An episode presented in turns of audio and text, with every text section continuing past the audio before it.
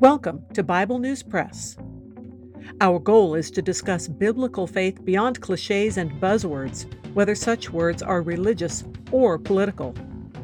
Sometimes we sit around the table and fellowship. Sometimes we do a little time travel. It is all part of our journey with our Abba Father, who has given us the key to life. We do it with Jesus, and we do it together. Welcome. Hello, I'm Laura. I will be reading Numbers chapter 21 from the World English Bible. The Canaanite, the king of Arad, who lived in the south, heard that Israel came by the way of Atharim.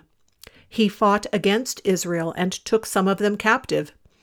Israel vowed a vow to Yahweh and said, if you will indeed deliver this people into my hand, then I will utterly destroy their cities.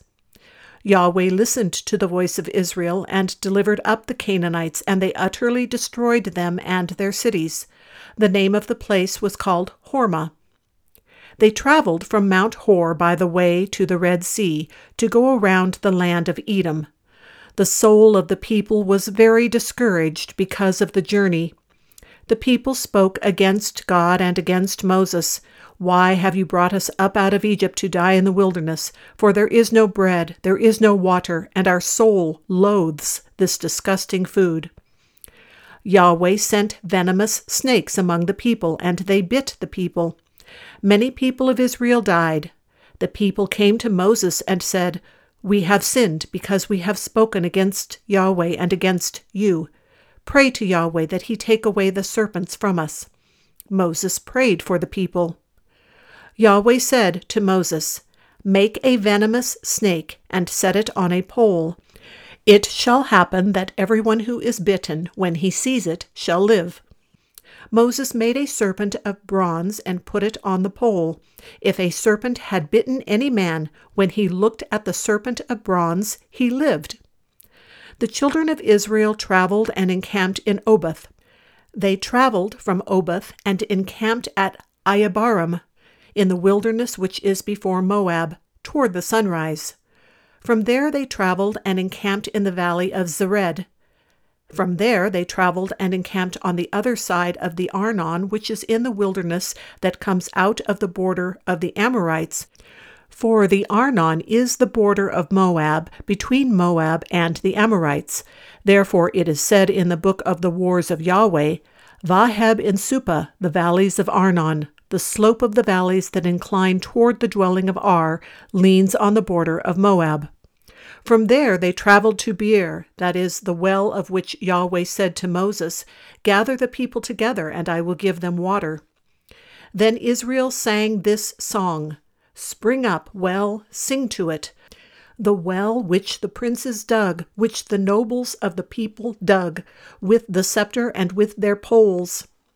From the wilderness they traveled to Mattanah, and from Mattanah to Nahaliel, and from Nahaliel to Bamoth, and from Bamoth to the valley that is in the field of Moab, to the top of Pisgah, which looks down on the desert. Israel sent messengers to Sihon, king of the Amorites, saying, Let me pass through your land. We will not turn away into field or vineyard. We will not drink of the water of the wells. We will go by the king's highway until we have passed your border. Sihon would not allow Israel to pass through his border, but Sihon gathered all his people together and went out against Israel into the wilderness and came to Jahaz he fought against Israel.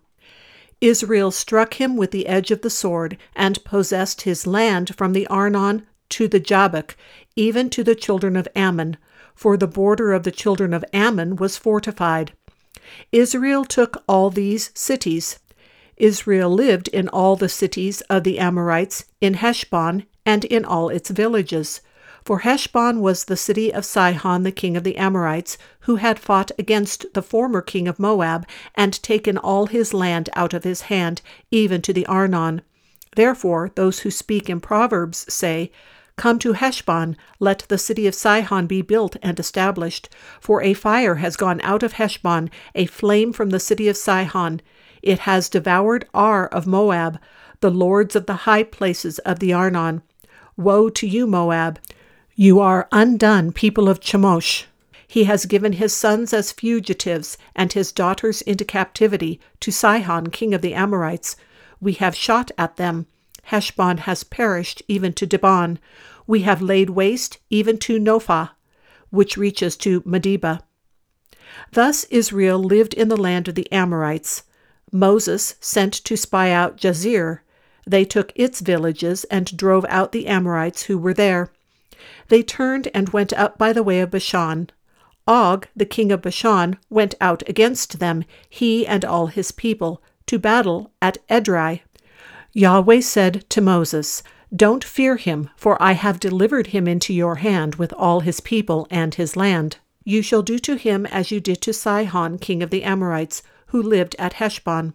So they struck him with his sons and all his people until there were no survivors, and they possessed his land. That is the Bible News Press segment for today, but not the end of our journey.